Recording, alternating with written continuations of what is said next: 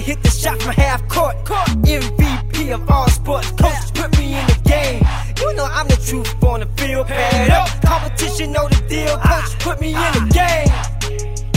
Woo, woo, woo, woo. Yeah. Coach put me in the game. Ah, ah, woo, woo, woo. Coach put me in the game. Welcome to the Coach Staley Coach English Show.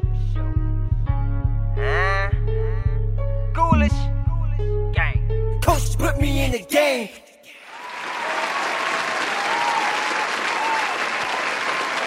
Welcome back, welcome back, welcome back, welcome back to the Staley and English Show featuring Coach Kurtz. I'm your man, Coach English, and I'm here with Coach Staley and Coach Kurtz, and we got a special, special, special guest for you today. We got a special guest. Hopefully, he'll get on a lot more in the future. Very intelligent man. Uh, we've been we're lucky to have him on, but as usual, we're going to start with uh, Josh. How was the week? Week was blessed as always. We winding down. We're in crunch time, getting ready to start the new school year. I'm going to I'm going to say I'm excited because that's the right thing to do. But we all would wish for an extra couple of weeks of summer. I don't think it would hurt anybody if we were able to do that. But other than that, all is well. God is good. Um, Got to figure out how to scrap up some money to get my kids some school clothes because they they will not stop growing and we will go from there. Micah, how things been going for you? Hey man, I'm, everything is good. I'm, well, I'm, I'm excited to join the club. As uh, as we've mentioned in previous shows, uh, I got married July 27th, so it's almost two weeks now. Two weeks uh, tomorrow. So shout out to you and uh, Coach English for uh, coming to the wedding, and it was an unbelievable experience. And so things, it's been a whirlwind summer. And uh, we actually started uh, school for teachers started on Monday. So summer's over. We've been grinding and uh, I'm excited about this new challenge, this new opportunity, uh, this new opportunity to to make an impact on some, some, some kids' lives here down in Florida. Yeah, congrats to you, man. That was a beautiful wedding, man. I had a great time, and shouts out to you and the new wife, um, Wit Wit. Um, I hope you had a wonderful time in Jamaica. Had a chance to see you jump off a cliff. Um, you said you almost cracked your tooth there, but you know, it, it was. Uh, I had a great time, man, and uh, uh, uh shouts out to the open bar too. You did that. Always, always. well, um, like I said, we got a special guest for you guys today. Um, uh, his name's Curt Wheeler. He's with Up the Upward Stars program. And uh, Curt, introduce yourself to our listeners in case people may or may not know you. Um, welcome to the show. Curt. Uh, first, let me say thank you guys for having me. Congrats to Coach Kurtz on his wedding uh, Josh, when, if those kids keep growing, just send them to Upward Stars as they get older. and, uh, but uh, I'm, I'm honored to be on the show, and I'm glad you guys have me here. Just a little background on me. I'm from North Augusta, South Carolina. Played there, coached there for many years. Uh, started doing AAU once I finished coaching there. Uh, coached with different teams throughout the state and now I'm with Upward Stars. And fortunate enough, God blessed me with the opportunity to work for Upward Sports, which is a youth sports Christian organization where we help leaders do uh, sports ministry, ministry through churches, flag football, soccer, basketball, travel volleyball, and, ba- and travel basketball. So don't want to talk too much about all of that because we got a, a lot to talk about today. But thanks again for having me. Uh, that's no problem. That's no problem. So, uh, as you found out last show, we have a new segment called the current events segment. It's going to run for about the first 15 minutes. And the first topic we're going to have is the LeBron James I Promise School. Um, fellas, how, like, you know, uh, uh, Michael, let's start with you. Now, first off, uh, for those of us who are, who, who are long term listeners of the show, I am not a LeBron James hater when it comes to basketball. I just feel Michael Jordan's better. That's the argument. In this case, I have to give LeBron James props. This is uh, uh, this is a big deal. Um, so I'm gonna throw it to the guys who love LeBron, Micah and, and, and Josh. Micah, what are your thoughts on it? To start with you. I mean, I, I'm with you. I'm with you. I love Michael Jordan, and I mean, even in the last few years, I've I've been in heated debates in the last, not as much in the last year, year and a half, about who's better, LeBron or Michael Jordan. And I've come to the conclusion that they're both unbelievable players. I'm not worried about saying is LeBron better or is Michael better. What I am extremely, extremely impressed about is LeBron James and the legacy and the impact that he understands that he can leave through the game of basketball, the impact that he can have through playing a game, the impact that he can have on thousands, hundreds of thousands, millions of kids to have a positive impact is unbelievable. And so, um, what he's doing with his foundation, what he's doing right now with just opening this new school is unbelievable. I mean, um, trying to find the, the, the, the highlights of that school, but um, here it is. I mean, these kids come from impoverished, impoverished uh, homes.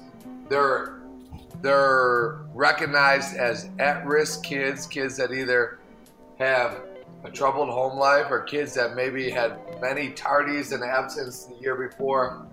If they get admitted to this school, they get free tuition to the school, they get free uniforms, they get a free bicycle and helmet, they get free trans- transportation if they live within two miles, they get a free breakfast, a free lunch, and free snacks.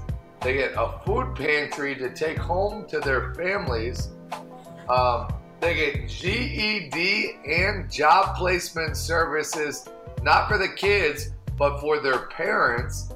And then, if I believe this school's starting out with third and fourth graders, if they finish and graduate from the school, so they go there for what, eight, nine years, and graduate from that school, they are guaranteed tuition to the University of Akron for every student who graduates. So that is unbelievable. And I mean, shout out to LeBron James. Shout out to his foundation. He understands he's an unbelievable basketball player, but he's using what he he's using his impact as a ba- basketball player to go way beyond that and to just make a huge impact on this world. So shout out to you, LeBron James. I mean, Yeah, yeah, man. you're, you're. Shout out to LeBron. Um, if I can really like chime in on on really just dial in on what LeBron is doing, I would say it is it is it, it he is closing with with what he's doing, he's closing a cultural gap that the history of this country has created. And by LeBron doing that, and by LeBron doing that, he is going to change, potentially change the lifestyles and and and, and quality of living for a, a, a target group that nonetheless i'm not saying they wouldn't have that opportunity but the opportunity for their lifestyles to change in a positive way is heightened for what lebron is doing and believe it or not and though this is not the main topic of the show what he's doing is so epic is so serious that only people that like I'm a history major. So as a as an African American male in this country, my ancestors went through 300 plus years of slavery. And what that means when most people say slavery, they think of okay, you're basically in prison. But when I think of slavery, I'm thinking of the opportunity not having the opportunity to learn. The uh, having having the opportunity to educate yourself, to better yourself, be denied and be against the law. So we we as a as a black man in America to have another black man create an element what that's going to help close that cultural gap that was rendered upon us not because we chose to, but just simply because of what was done to us. It's amazing. It's nothing less than amazing. It's a miracle. Um, if I ever meet LeBron, I'm not going to dap him up. I'm going to hug him, not because of his basketball accolades, but simply for what he's doing for, for our culture to close the cultural gap, to close the, the standard of living is of what he's doing is amazing. That's what this really is about. Me and my brother had a conversation about this before. In in, in, in education, we're always talking about closing the achievement gap and getting rid of cultural barriers. Well, the only way we can really get over that is, I said, is like all African Americans go to school for free for 100 years straight. That doesn't even equate to 300 plus years of slavery. But I'm not trying to make this show about that. But what LeBron did is simply what he's doing is amazing. And giving people the opportunity to educate themselves for free, go on to college to educate themselves for free is only going, I'm not saying it's going to fix it, but it is going to put some type of stamp on on helping close the cultural gaps on what was done to my people. So I take this very personal and um, um, shout out to LeBron. And for the record, Coach English, you are you are a LeBron hater. And um, with, with, that being said, on the Michael Jordan LeBron debate, yeah, this ain't got nothing to do with the court. But to me, this puts LeBron a clear cut favorite in front of Jordan in every aspect. Now you just can't bring up championships, god dang it. This man is changing people lives for for forever with what he's doing. And um shout out to LeBron, man. I'm really, really pleased with what you're doing, man. And, and God bless you. And I hope you continue to strive to help people. What are your thoughts, Curt? On the school? Yes. Or who's better or both? Both, both. we're, we're not getting into who's better right now, man. It's the school. The school first. uh, as far as the school, I can piggyback on what both coaches said. It's a culture changer. It's a game changer. He's actually going into his old community, an impoverished or at-risk community, and helping change lives. Now, as we know, like Coach Kurtz pointed out, the kids still have to graduate from the school, stick it out, and do their part to get free college tuition paid for.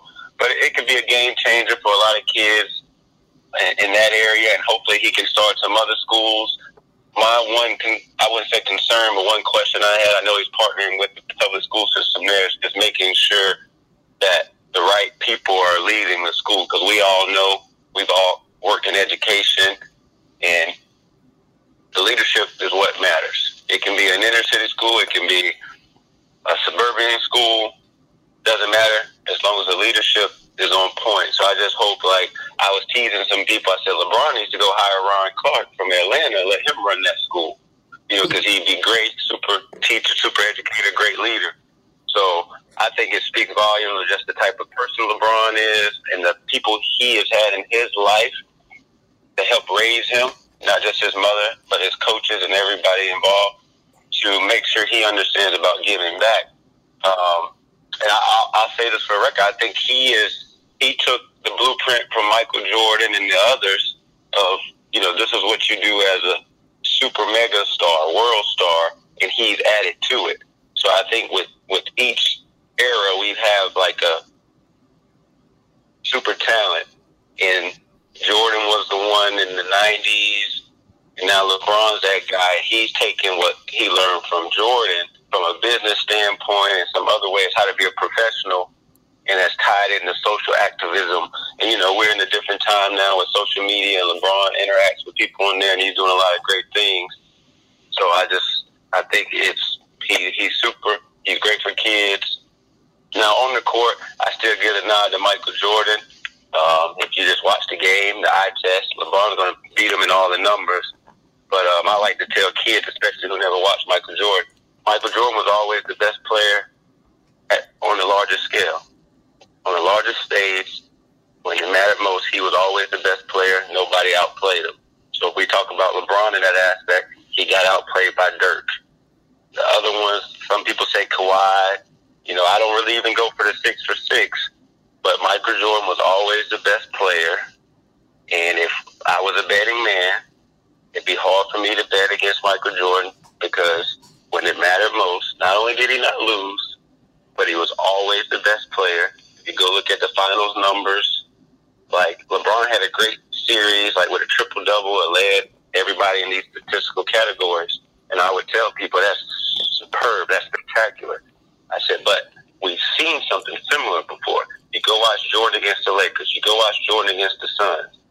You know, sometimes we forget greatness, and I just never seen LeBron do what LeBron, what Michael's done on the court all the time. Like this playoff run, if he would have sustained it, like if they didn't lose game one, we may, you know, get a little bit closer because then that series different. But yeah. the way he played this playoff series, the entire playoffs, was he was a killer. And Michael Jordan is a killer on the court. And then when LeBron, because physically he's got all the talent, he's bigger, stronger, faster, all that stuff. But mentally, he's not always a killer. Not here crushing LeBron saying he's soft or he's not clutch, but he's not always a killer. And Michael Jordan was always a killer when it mattered most. And that is the difference to me. I give Michael the edge on that. And I don't think it's fair to say, well, LeBron's better because he does more social activism. We're talking about basketball player, um, different times where everything you do, people put it out there. Well, Michael grew up in a time where you, people don't know what you're doing socially, and he grew up in a different household, mom and dad at home. He, not to say he was LeBron was dirt poor or whatever, but the lifestyles were different growing up. The dynamics were different. So, um, but socially, LeBron's great. We know everything he's doing. So, but as a player, Michael Jordan still has it. But LeBron still got a lot of time to go. So he still probably got three to five years. So we'll see. Yeah, well, you know, somebody's on my side, but that's okay. Um, we kind of we kind of went over uh, a little bit on the current event. So I think what we can do, fellas, is we can make uh, our next show. We'll we'll cover. We'll make the the main topic uh, dealing with the new NCAA rules. Is that is that a deal? I think we can uh, yeah, we can do that just so we can get yeah, into the topic. Yeah, we was just going to really yeah we was just going to really touch on anyway. Go, well, go ahead, Josh. So, yeah, well, tell us a little bit about the rules, and then we'll just go and hop into the, the topic at hand. Yeah, today. I wanted to digest it more anyway, so we were going to like make it the topic next show. But um, the hot the hot topic has been one of the hot topics have been across the country is the um, rules that the NCAA has changed. Um, some of the cut dry rules that are probably going to come into effect right away is that you know the players, um, college basketball players, to go to the NBA combine or get invited to underclassmen that don't get drafted will be allowed to return to their former school. Okay, it's still being ironed out. That's why we're not going to get into a detail in too much detail. We'll get into it next week because it still needs to be digested. Some things still need to be ironed out. Um, elite prospects, um, whatever elites mean, and that's something we're really going to discuss the next show. Elite prospects will be allowed to have official relationships with agents. So elite high school players um, will ultimately be able to have agents. Um, right now, they're looking at like USA Basketball and and and um, even I think, if I'm not mistaken, um, even some of maybe the shoe companies. I don't want to be wrong, but right now the NCAA and USA Basketball, I think, will be identifying who these elite players are. Um, that's very cloudy to me, and um, you know, some other stuff. Schools and the presidents are going to be held at a higher standard as far as knowing what's going on. Um, the recruitment element has changed. Um, you can start taking official visits your um, after January first of your junior year now. Um, the unofficial visits element for for freshmen and sophomores is, has completely changed, where the college coach can't have anything to do with that um, unofficial visit for a freshman and a sophomore and the and the viewing period. So it's it's a lot to discuss. It's just a current event. We're we we'll break it down and study it some more and get into it next week. But just know um, some major changes have has come uh, is going on in the NCAA, and I've learned over time to kind of digest things before you just start talking about it. Really understand it, study it, and then go from there. But with that being said, um, we're going to go ahead and get into um, today's topic. Coach E, what's going to be the topic for today? All right, today we're talking about there was a story by uh, and oh man, he has to. If he listens to the show, he's going to have to uh, uh, forgive me for mispronouncing his last name. Uh, Andrew Ramspacher, I think that's it. Wrote an article said the top in-state basketball players used to come to USC. What happened? Um, the article really kind of talks about and we're gonna let Curt kind of take over in a little bit. It talks a lot about because he had he actually had an opportunity to have a conversation with Andrew, and uh, it, talks about what happened to the in-state recruiting um, by colleges. Whose fault is it that the kids are going out of state? Um, it's almost like a back and forth, and it kind of sparked uh, uh, a Twitter Nation in South Carolina to kind of take off. And uh, what prompted me to call Curt was, you know, people said Curt was angry, and and uh, I had a conversation, and he was like, "No, I'm not angry. I just this is just my thoughts." He said, um, "You know, I call, you know, he said he would have handled it differently if he was angry, but it is a hot topic, like what has happened and who's at fault, and people trying to play the blame game." So I'm gonna turn it over to Curt. Um, Curt, uh, pretty much uh, what we got going on here. Well, we've got a series of stories that have. Sorry about the noise. We got a series of stories here written in the state paper about the in-state recruiting by University of South Carolina by a writer that his job is to cover men's basketball for a university. So, the stories are like, well, why are, why are they missing out on players? Why are they missing out on players? Um, and the coaching staff, you know, they're saying in some of the stories it's hard to sell USC, University of South Carolina, to the in-state kids, where it seems easier to bring out-of-state kids in. So, in this particular story, I caught wind of it and read it, and I was disappointed because the story in my opinion, was pointing fingers that the kids didn't have any interest in University of South Carolina, and that coaches weren't telling kids they should go to University of South Carolina, or I probably should say that it's okay to go to University of South Carolina. So I spoke with the writer and just said there are a lot of half truths in this story.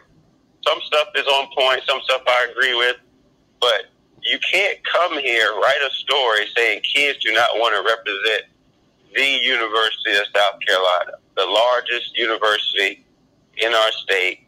I said, if you go in every kid's closet, most of them have Gamecock attire. I said, most high school coaches, AU coaches I know, want their kids to play for University of South Carolina if they have that option. The problem we have is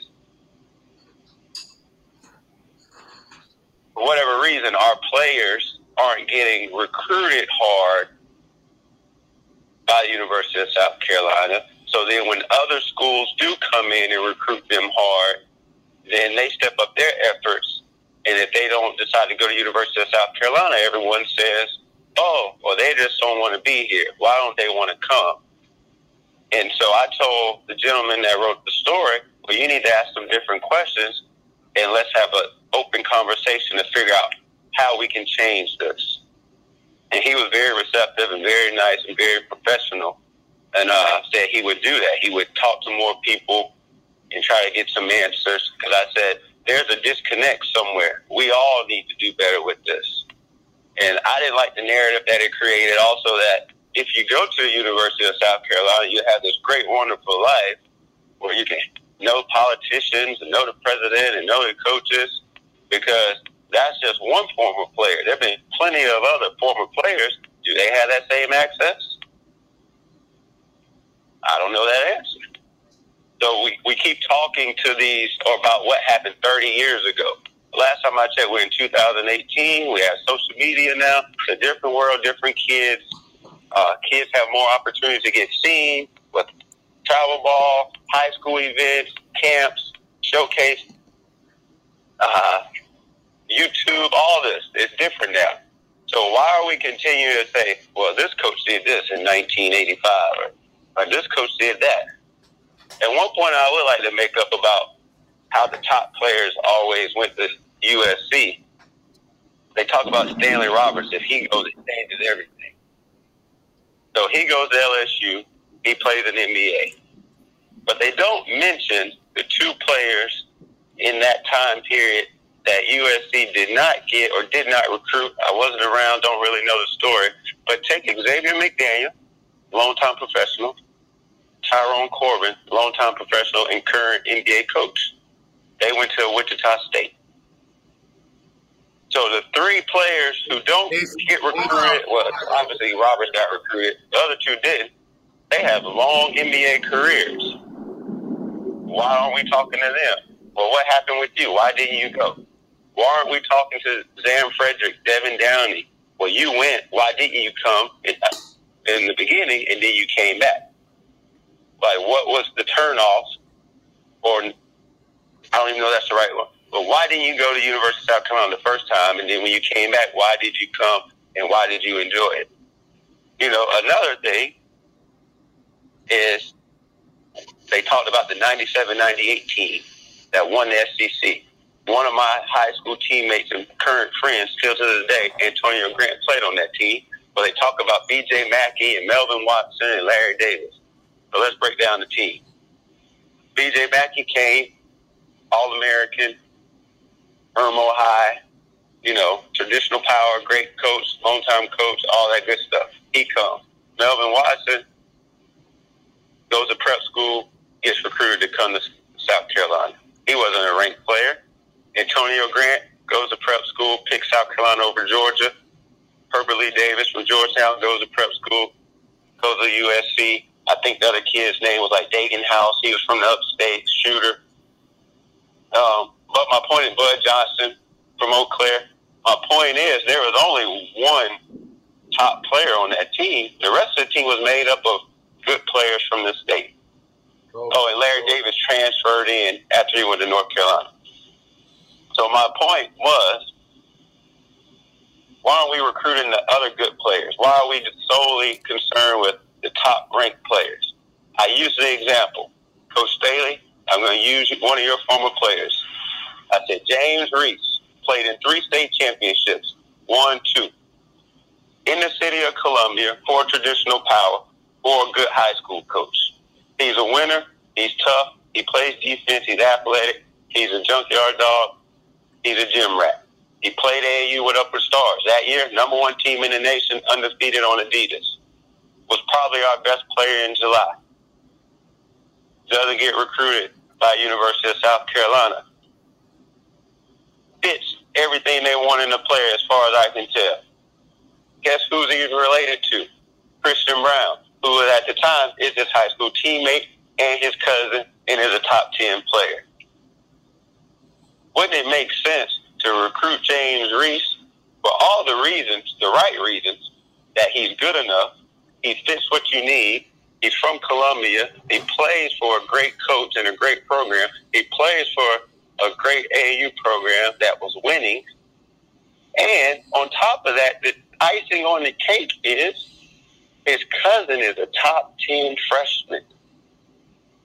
So let's recruit James, and then that helps us recruit Christian. And then maybe we got some action and we start keeping these in state kids at home. But what happens is, I, I'm assuming here, or guessing, I like to say, maybe they don't feel like they can get the kids. Maybe they don't feel like the kids are good enough. We would have to ask them that. But then when the other schools out of state come in and love them. Now they want to recruit them. And by then, it's too late. I liken it to like a girl, a woman that you kind of dismiss. She's feeling you. And then when somebody else starts showing her some attention, you want to talk to her, and she's like, nah, back up. You didn't want me. Such and such wanted me. I, I'm good over here with him. So that's how the kids feel well, you didn't want me in the beginning. You kind of heed and hum, and I don't know if we're going to recruit you, if we're going to offer you. Now you're blowing up. Internet guys love you. You may get ranked. Then the offer comes. And that's the issue that we have. Our in-state coaches are not going all in on our better players from the beginning. And then they're not recruiting the other guys that are close to being good enough and they go to Washington D.C., New York, Florida, Indiana, Georgia, North Carolina, wherever else, and bring in the same type of player that they could get at a Keenan, a AC Flora, a Dorman, Hartsfield, wherever have you. Uh, Michael, and what what do you that think? That is the issue. Go That ahead. is the issue. All right, what you think, Micah?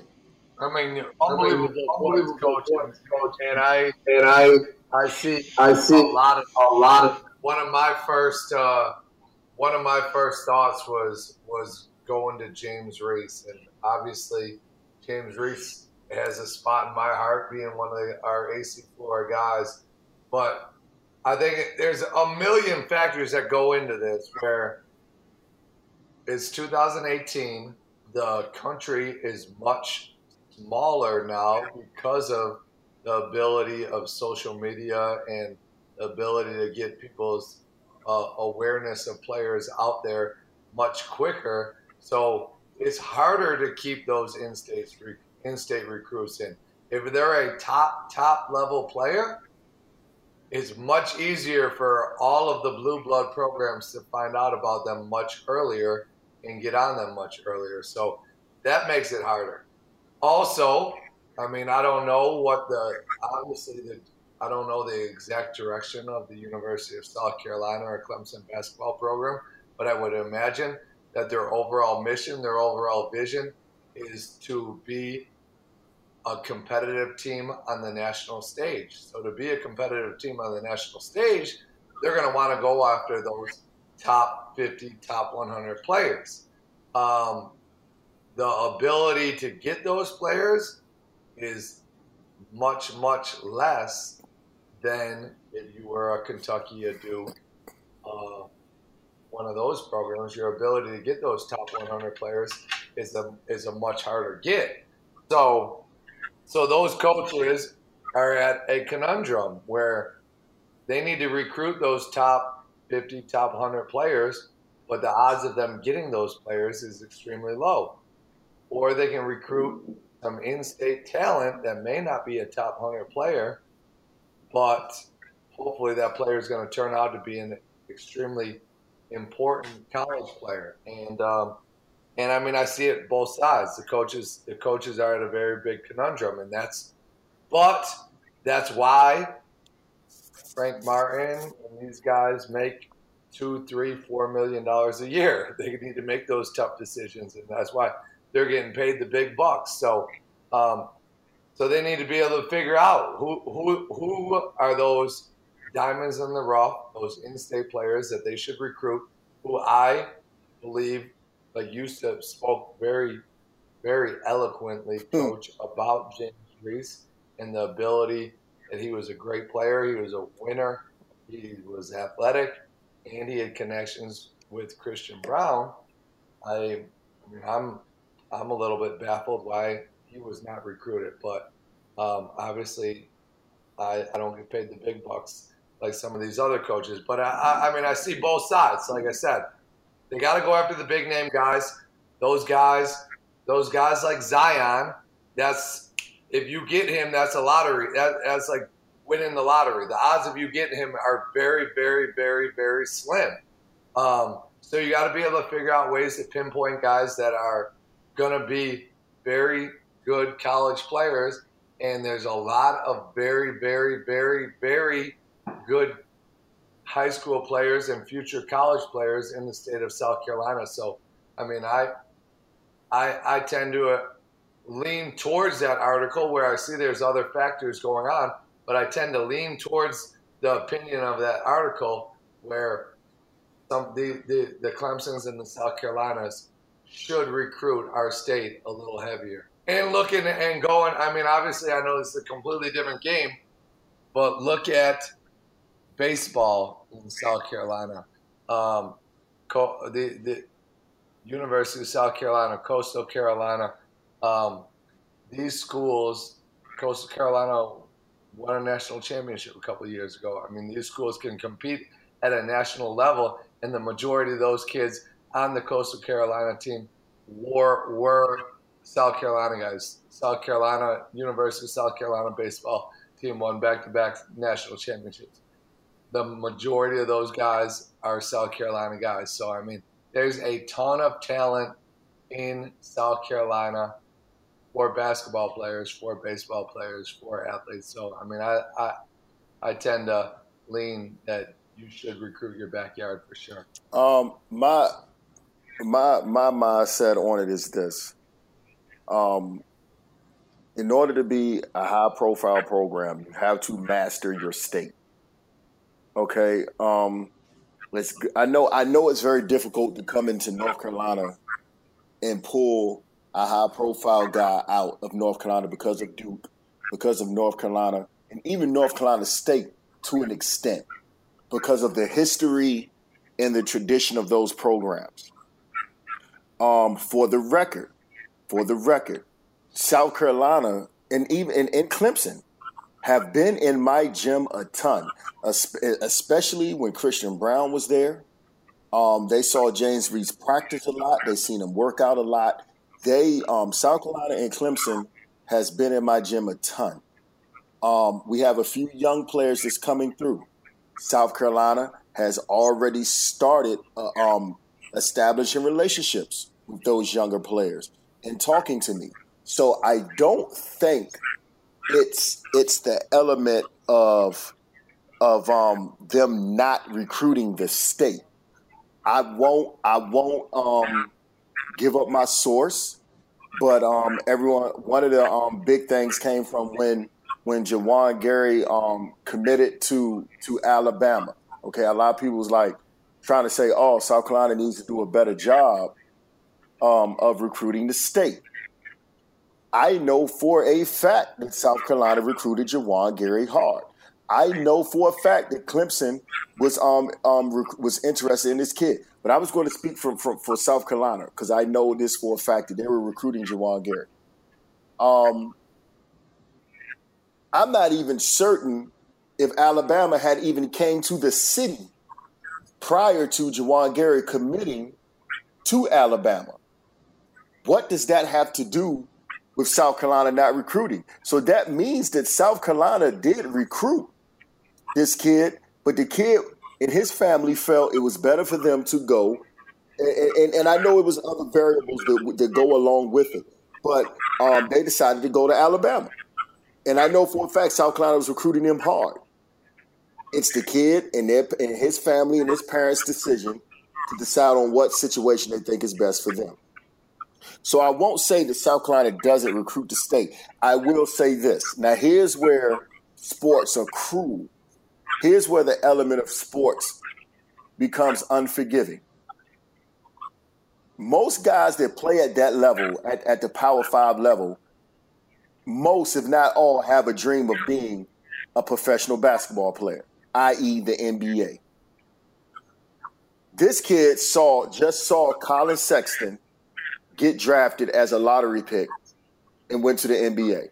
I'm certain that had a lot to do with it. Now, with that being said, Sindarius Thornwell is, is, is playing very well in the NBA, and and um and and and, and PJ PJ Dozier is in the NBA. Both of those guys have NBA contracts. But with that being said, the unforgiving element of sports is this: winning attracts more winners. Frank and, and his staff has been doing a tremendous job of fighting to try to turn South Carolina into a winner.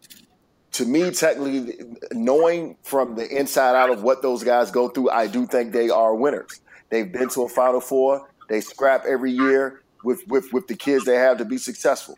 But to piggyback on what Micah and, and, and Kurt said, sometimes it's not the power, it's not the top 100 ranked kid that gets you over the hump. Sometimes it's not that elite status kid that everyone thinks is elite that makes you a surefire tournament team year in and year out. Sometimes it's not that. And I think if, if if I had to make if I had if I had to make a critique of in-state talent, and like like Micah said, here's where the decisions become tough. South Carolina um, baseball wins with South Carolina kids. Okay. Um, obviously, USC women have won a national championship with their best player being a South Carolina kid. The tough part comes from deciding which one of those kids that doesn't have a ranked number beside their name from the state of South Carolina will be that kid that can help you become a certified tournament team year in and year out. Okay. That's why they paid the big bucks. Right. That's why they get the big bucks. Year before last, now I mean, well, well, well, well, well, two years ago, South Carolina was a tournament team. I think they got snubbed and didn't get in the tournament. The next year they make the tournament, they make a run to the Final Four. So I think they're right there. Obviously, we see the recent successes that um, Clemson is having. Okay, but the the recruiting element is tough because if we want now now now getting back to the crudeness of sports, you gotta you gotta you have to be a master recruiter. Like recruiting is strictly based on relationships. Like a lot of people talk about oh, we're going to do this. And yeah, it's easier to tell a kid to come to a Kentucky or a Duke or North Carolina because um, because of social media and because of the just the overall success of the program. The kids see it all the time. They've seen North Carolina make what the Final Four two uh, what two year the last two three years. They've seen North Carolina in the Final Four. They so so kids are going to want to be a part of that. But I think one of the biggest things for in-state schools, if we want to keep the the, the Juwan Garys in in-state, the Seven Woods in-state, the heck, the, the James Reeses and the and and the list, the Zion Williamsons, the list goes on and on. You have to have master recruiters. Am I saying that they don't have master recruiters? I'm not saying that, but the recruiting element all variables aside, all illegal variables aside, and I'm not I'm not afraid to say illegal variables. We all know what's going on with NCAA basketball. That's why these new rules are coming out and they're trying to clean it up. You have to have master recruiters. You have to. And when I say a master recruiters, you have to know how to establish that relationship, make that person not not feel like y'all are family, but know that you're a family, and you have to be able to evaluate talent at a whole nother level, knowing not what just a kid can do, but what you can get from a kid. So it's so many elements to go along with this. And it's easy for the media and it's easy for the critics to say, oh, they need to do a better job of recruiting the kids. But it's so much to go along with it. But the cruel part is this. You got you got to win at a high level because because sports is very shallow. It's very shallow okay? And you have to be master recruiters. I've seen Frank work. He's fr- like like my sons could play for for for Frank Mark. I'm just gonna talk about Frank Mark because I know him personally. My sons could play for him any day because I know who he is as a man. But it goes right back to what I just said. You have to have you, you if you want high profile kids, you got to have high profile programs, and you have to have master recruiters. Those are the people that get the kids in. That's not yeah. Nick Saban and Alabama and them win every year. They win every year. But at the end of the day, you have to have great recruiters.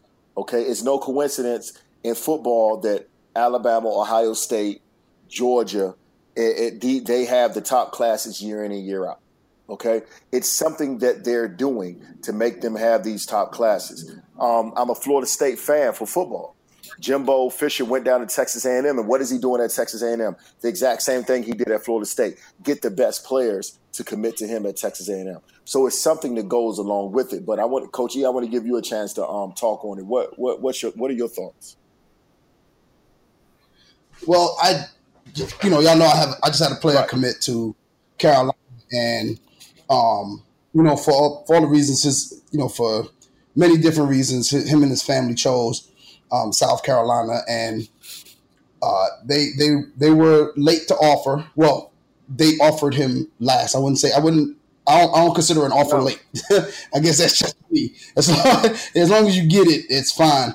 Um, but to some of the points that Kurt made, and you as, as well as uh, uh, uh as well as Micah, um, some you, it was that it's it, you have to figure it out. You got it's hard to recruit these guys uh, it's hard for us to get in their heads. Um, but I do lean towards, especially going through this process with Trey, I kind of do lean towards, you know, a little bit of, we got kind of get on them a little bit early. And even if you're not going to offer them early, you know, show the interest early. Like, you know, why is it that, you know, uh, and Josh, you've raised the questions for whatever reasons, um, uh, Juwan Gary's family thought it, it best that you know, he go out to Alabama. Um, you know, maybe there's some questions that we need to ask ourselves here in South Carolina. You know, the, the schools here, like, what are they, what are they not doing um, here? Um, I had uh, my big boy had interest from schools outside of South Carolina, um, and, and, pretty much he's going to end up going there after after junior college. You know, and he was a pretty darn good player. I didn't, he wasn't Carolina or Clemson, but he definitely could have played. I thought at one of the um, lower level schools. Um, so I just think that sometimes trying to hit the home run, I think sometimes some of the in-state schools um, miss on the doubles and the singles, if you want to use a baseball analogy.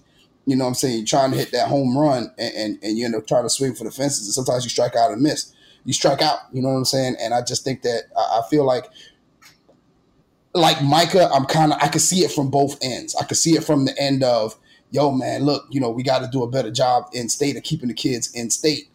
Um, I mean, with Kurt, I'm sorry, with Kurt, I got we got to do a better job of doing stuff in state, which is why you know, as far as uh, uh, you guys your AAU program, I applaud you guys because y'all are trying to get the kids in state to stay in state and play uh, uh, grassroots basketball. Um, y'all are not trying to go out of state to get your kids, and then to align with Micah, you know, shoot, you got to get those big time kids to get other big time kids, or to or to breed when you have to get winners. It's like Josh said, winning attracts winners. So how do you get to winning? Well, coaching is a part of it, but then you also have to have the players that are in. You got to have the players that are in line with that. You know what I mean? I mean, you can't, you know, you can't win on the varsity level if you got B team basketball players. You know what I'm saying? Like it's just at the end of the day, when you're on that level, you got to play with the players that can play on that level. So I see it from from every aspect, and I actually, I actually had a great time listening to all three of y'all because all three of y'all brought up points I, I didn't even think about when thinking about the topic. Um, and and it was three different perspectives, and I, I really took, I really kind of am in the middle of all three of you with this. You know what I'm saying? Because I think it, it, it's a topic in which everybody's pointing a finger at somebody else. It's somebody else's fault. Okay, well, well, let's not worry about what it is. How can we fix the problem? And first off, is it fixable? Matter of fact, let's forget that. Is it a problem? One. Two, is it fixable? And three, can you know? Let's. How do we fix it? Um, do high school coaches have to do a better job? Um, do college coaches have to do a better job? Do AAU coaches have to do better? You know, we don't know. I don't think there's any way. Do the parents have to do a better job of being more informed? I, I, I don't know if there's a clear cut answer, but it definitely it definitely is an interesting debate. Yeah, yeah. Kurt. What, what, Josh? Go, go ahead, Josh. No, What what, I, what I was gonna say was like like like your kid Trey just got just committed to South Carolina. Um, they like you said they might have recruited him late, but see, every coach has the right to have their own niche in how they recruit. You know, some coaches just throw offers out there and offer kids. I've had kids get offered, and and the college coach literally never had a conversation with me. I think that's BS. You're not really offering that kid. That's baloney. Because how are you saying you're offering this kid and you don't even know how they act around the school? You don't even know how they act in the community. So you you don't talk to anyone. You don't talk to the guy to see this kid year round, but you offer him. That's baloney to me. Okay, I'm a, I'm a, I'm a call. I'm, I'm sorry. I'm gonna call those coaches a fraud because I don't believe in just throwing offers out. So different coaches have their niches. Then I have some coaches. I know some coaches that that really evaluate the kid, want to see how that kid react in stressful situations. How is that kid in the classroom? How do they practice on a daily basis? I gotta come see him work out. I want to see him in a game before they say we will offer this kid. Because if you say I'm gonna offer the kid, let's say you offer the kid, and then the kid just instantly commits on the spot and you know nothing about this kid. You never had any conversations with his coaches back at the house. You you you just offer this kid because you going off what you saw the first time. I'm not saying you won't get it right. So everybody has the opportunity to recruit the way they do, but I do agree with what you what you said, Coach. It might not necessarily be an offer, but you have to get the way social media and and and and and, and the ability to be touched and connected with is so available today. You have to get relationships with these kids early. You have to let them know that you're interested early. But the the the catch is you let them know you early, but it goes back to what I said. Now you have to be a master recruiter. Now you have to get this kid. You have to be able to talk that fish out of water, or like Jay Z said, sell that ice to an Eskimo. You know, so so you have you have to be able to do those things, and that's that's that's what it come with. But um, Kurt, what what you got brewing over there? What you thinking? Well, I'll say this, so people know I'm not pro USC or. Clemson. Doesn't matter to me. I'm not a fan of either one. I'm a travel team coach, and wherever a kid wants to go to school, Amen. that's up to him, his family, high school coach. So I want to say, and the reason why I kept saying University of South Carolina, because I'll go back to Right. the article. The article was written about the University of South Carolina, just to put that out there. So what I have brewing here is, I agree with both of you. Josh, you can recruit however you choose to. You can decide to throw offers out there to every any and everybody, or you can be very particular with it. That's your business. Not here to tell you how to recruit. And Yusuf, what you said, Coach, is true. My deal is, I appreciate the articles because it's, we're in August talking about Mhm. basketball, talking about college basketball, high school basketball, grassroots basketball. That's great for us who love sports, especially who love basketball. So that's great. But what you said, Coach Yusuf, English, English, how can we fix it? I don't want to sit here and go on a Twitter tangent, not a rant, because people think I'm mad. I'm not mad about this, but how can we change this? How can we change this? How can I help change this? I had two conversations the last two days with college coaches in the state. And I said, what can we do as coaches to help you guys? They said, just keep doing as much basketball as possible. Promote, do events, keep kids in the gym. Tell them it's okay to go to University of South Carolina, Clemson, Todd Charleston, Winthrop. You know, they're, this is bigger than the University of South Carolina. But again, the article was about that school, so that's why I bring up that school and situations with them. I want to go back to the article though, because they say, oh, the old coaches used to encourage kids to go to these universities. So we had a player that's at the University of South Carolina right now, Jason Cudd. He had three offers, and we said, hey, you should go to USC. They play inside out. They develop bigs. Coach Martin be good for your staff, blah, blah, all that good stuff. But if I don't know any better, if I'm just a rabid USC Gamecock fan, Carolina Gamecock fan, I'm like, oh man, these coaches in the state, they don't, they don't want my program, our program to do well. They're, they're not helping us get kids, blah, blah, blah. Well, first and foremost, the University of South Carolina or anybody else doesn't pay any of us to work. We work for school systems and different organizations. So it's not our job to recruit for anybody. But in that instance, that kid didn't know what he wanted to do, and we told him it was okay. I'll use another example. The Final Four team, Sindarius Thornwell, did not play for Upward Stars, but his coaches, Cal and Caleb Gaither, coached him in the AAU. They coach with us, have been coaching with us for years. Justin McKie, our first year that we had Upward Stars was his final AAU season. He played with us. PJ Dozier played with us for three years. Brian Steele played for me and Coach Mims when we were helping with Team J70, Jermaine O'Neal's team. So that's four kids that coaches in our program were directly tied to. But if I listen to the article, our coaches don't want kids to go there. Kids don't want to go there. But that's four kids, four in-state kids that are part of that program that went to the Final Four that made history for the state, for the University of South Carolina. That's something that they'll take with the rest of their lives. I was at the games in Greenville. It was a great experience. But according to that article, nobody's doing that anymore. Only the old coaches want to do that. You guys that are on the phone now, you don't. You're not encouraging kids to do that. AAU coaches are encouraging kids to do that. But they talked to one AAU coach and a high school coach of a current recruit, a kid they're recruiting. They didn't talk to anybody else to know. So my point to the writer of the article, Andrew, was just you got to interview everybody. You got to get both sides because that's not fair to our kids, to our coaches. And that's that's my beef with the article. Let this article or this um, string of articles help create change. Let's see if we can figure it out. You're not going to get every player to go to these schools. It's not going to happen. It's not possible. They're going to miss on some good players. There are going to be some players that we feel they should recruit. There are kids on the team, on you guys' team, that you feel like we should take it up or that we don't always take. So I understand it from a coach's perspective on both sides. But you can at least recruit the kids. You don't have to offer everybody. Not here to tell anybody how to do their jobs.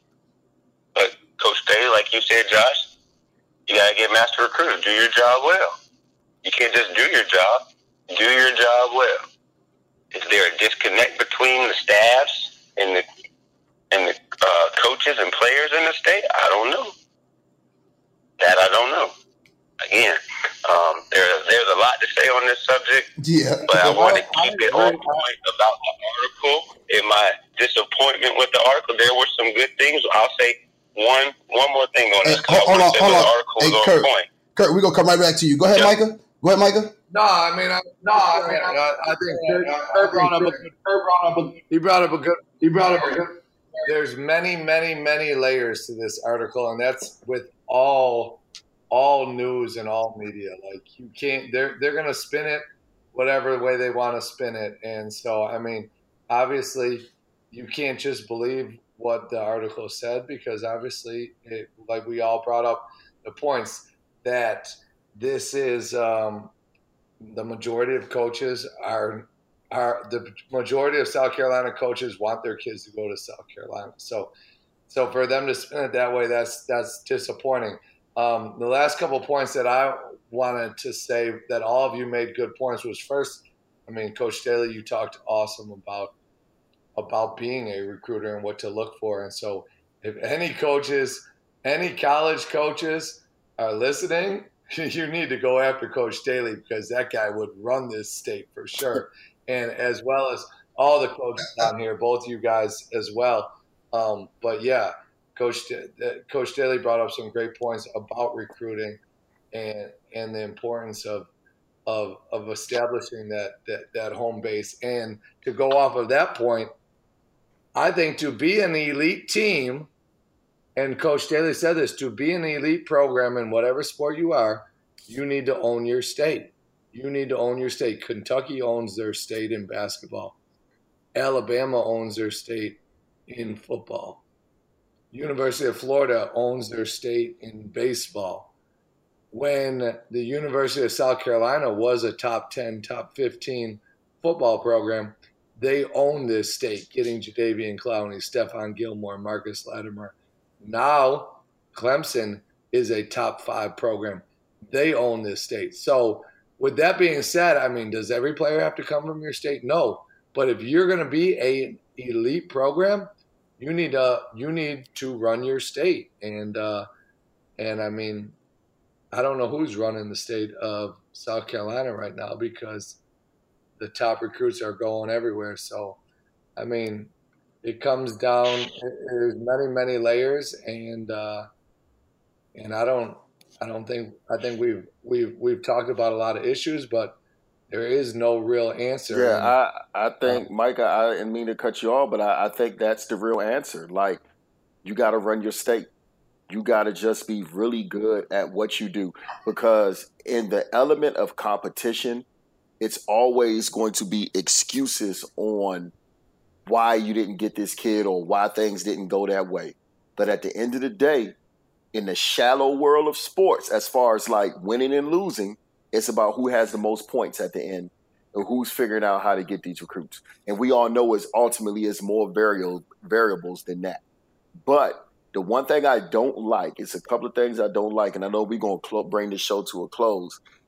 I strongly dislike when people just get get on a rant and say, "Well, the AAU programs are sending these kids away." It starts way deeper than travel basketball. Okay, I'm gonna give you a quick example. No one is going to come to me and say, "Well, hey, your son Talon, Jason, and Leo, I could promise them this and promise them that. You know why? Because I'm going to, I, I, I, I know the game and I'm knowledgeable. So I'm going to see right through bullcrap. So it starts way deeper than just travel ball. So let's stop saying that travel ball is the reason why or using it as a quick out. Now I am not I'm not naive and I'm not stupid. We are aware of the the, the huge scandal that was going on with the FBI probe, the NCAA and multiple college coaches and a lot that we see on TV daily and in, in the shoe companies and so forth. But with that being said, at the end of the day, like like like like Curt said, like you said, Mike, and like Coach English said, it comes right back down to those college coaches. What's going to be attractive when USC football was top 10, top 15, they ran the state. Now that Clemson is winning year in and year, Clemson's a freaking national championship contender. So not only are they getting the best players from South Carolina, they're getting the best players from all over the country. Okay? So that's what recruiting is about because right now, if South Carolina was a top 25 team perennial, a top 10 team perennial year in and year out, the next argument would be why aren't we getting the McDonald All Americans from all over the country? So it's always going to be something to bicker about. It's always going to be something. But what I don't want is the finger pointing and bring and, and blaming different elements. At the end of the day, I'm speaking as a coach, and I will speak for other coaches. We just got to figure out a way to get it done. We got to figure out a way to do it. And we can always have somebody else to blame. And, and I know there are multiple variables, but that's just the element of, of, of competition. People are trying to beat you. So you got to figure out a way to beat them before they can beat you. What are your final words, Curt? Um, yeah, I, Josh, that was great. We can't point fingers, but I wanted to say because I in the article there were some good points. Coach Martin said, "Well, it starts like Josh just it starts deeper to that. Some of these kids don't even play in state for AAU. So someone somewhere, and maybe it's just here and there, some kids somebody saying, "Well, you need to go to North Carolina, you need to go to Georgia, or what, whatever, and play." Um, you know, there's a kid in state that told another kid, "Oh, well, we'll beat you guys because you play with those South Carolina boys." He was playing on an out-of-state team, so it's much deeper than you know a high school coach or a college coach or just an AAU coach, this or that or other. It starts at a younger age. Who's around our kids? Who's talking to them? Um, but the chances are, if you play for an out-of-state team, there's they have no concern or vested interest or even a sentimental uh, connection with any school in the state. They don't. Why would they care if the kid went here? So I think it's important too, like who we are saying, oh, go work out with this person or go play for that team. Yeah, that's okay. And then um, it comes back in the end, you, there's nobody you can lean on to help you recruit because it's about relationships. But Frank Martin made a great point there. And the last thing I'll say is like he said he's watched more the kids more than any other head coach. I agree with that. I've seen them in the gym, and I know that's just one quote that they use. There's probably more to it. But you guys are fathers. If you said, "Well, I give you money to your kids," Does that make you a great father? You got to be more than a provider. So my point is, you can't just say, "Well, I watch the kids more than anybody else." So yeah, they should come to us. Like it's more to recruiting, Josh. To your point, than just watching games. And again, I know there's probably more to that quote, but that's the quote they use. So that's what I'm using. There's more to being a great father than just giving money. There's more to being a great recruiter than just going and watching kids play. We've got to figure out how we connect the dots and build these relationships. And if it makes sense for a kid to stay in state, great. Sometimes it's not. But we can all do a better job promoting basketball and working together. I, I think that you guys do a great job working with AAU coaches and directors, regardless if it's Upward Stars or another program. Uh, you've been good to us on the working relationship, and I know you guys do that with other people. So I just want to say thanks for that. Thanks for having me on the show. Um, this topic can keep going, and hopefully we can promote change. Uh, the, the new NCAA rules, I hope it doesn't cause kids to want to transfer high schools because it's just going to get crazy. But that's a different subject, so I don't even want to go there. Yeah. Well, Michael, what's your final? Uh, we we're closing out. Final thoughts. yeah, Final- man. Here's the. Yeah, we're running up. I got something, and it, it goes back to. I mean, it kind of goes into what we just talked about with with the media and being able to spin their story one way, and also to uh, to LeBron James and his greatness and the impact that he's had. I was honored on Monday to go and uh, sit in and learn on. Um, it's called the Rise Initiative, the Ross Initiative for Sports Equality.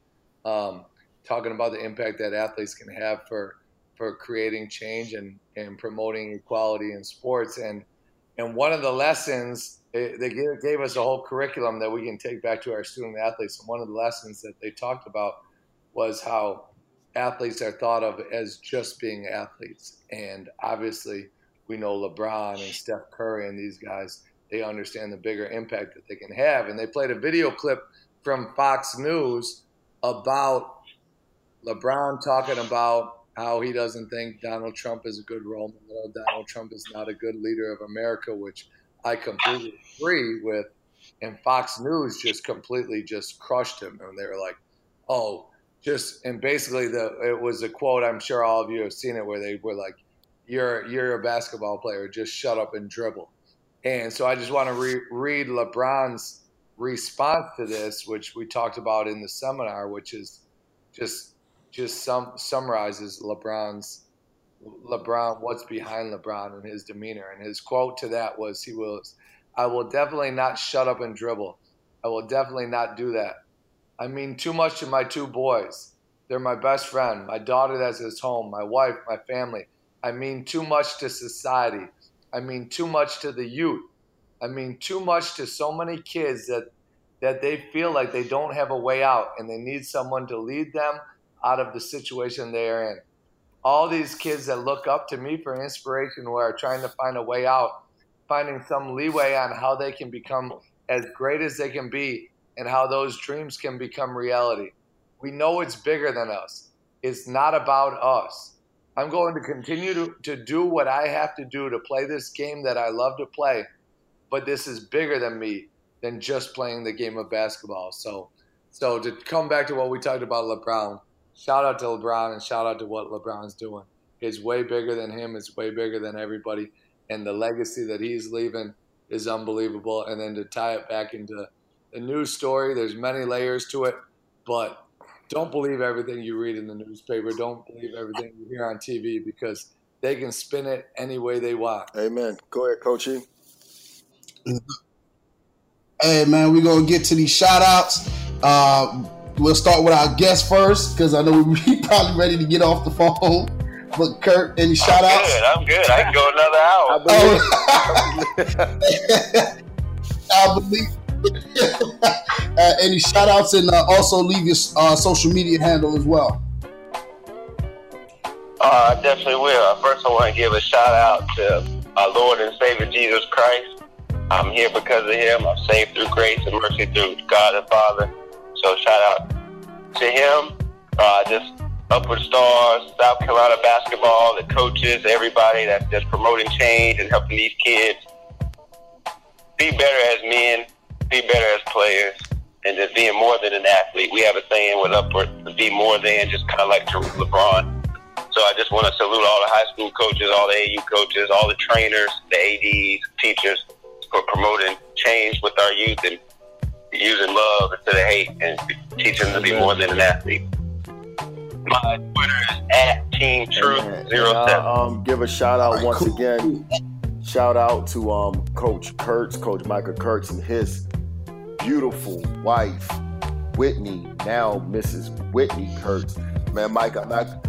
Shout out you, Curt. Say you put Oh my sitting right gosh! here, Listen, actually. put me on speakerphone. Listen, Mike, Mike, you You're look on. really good on wedding day, but your wife, was gorgeous man. And she Ooh-wee. was glowing. She was beautiful. You a lucky man.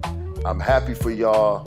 Um, I can't wait for y'all to have some little Whitneys and little Micahs running around, man. so my so so my kids can have something to play with.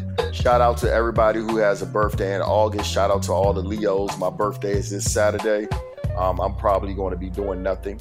So um, shout out.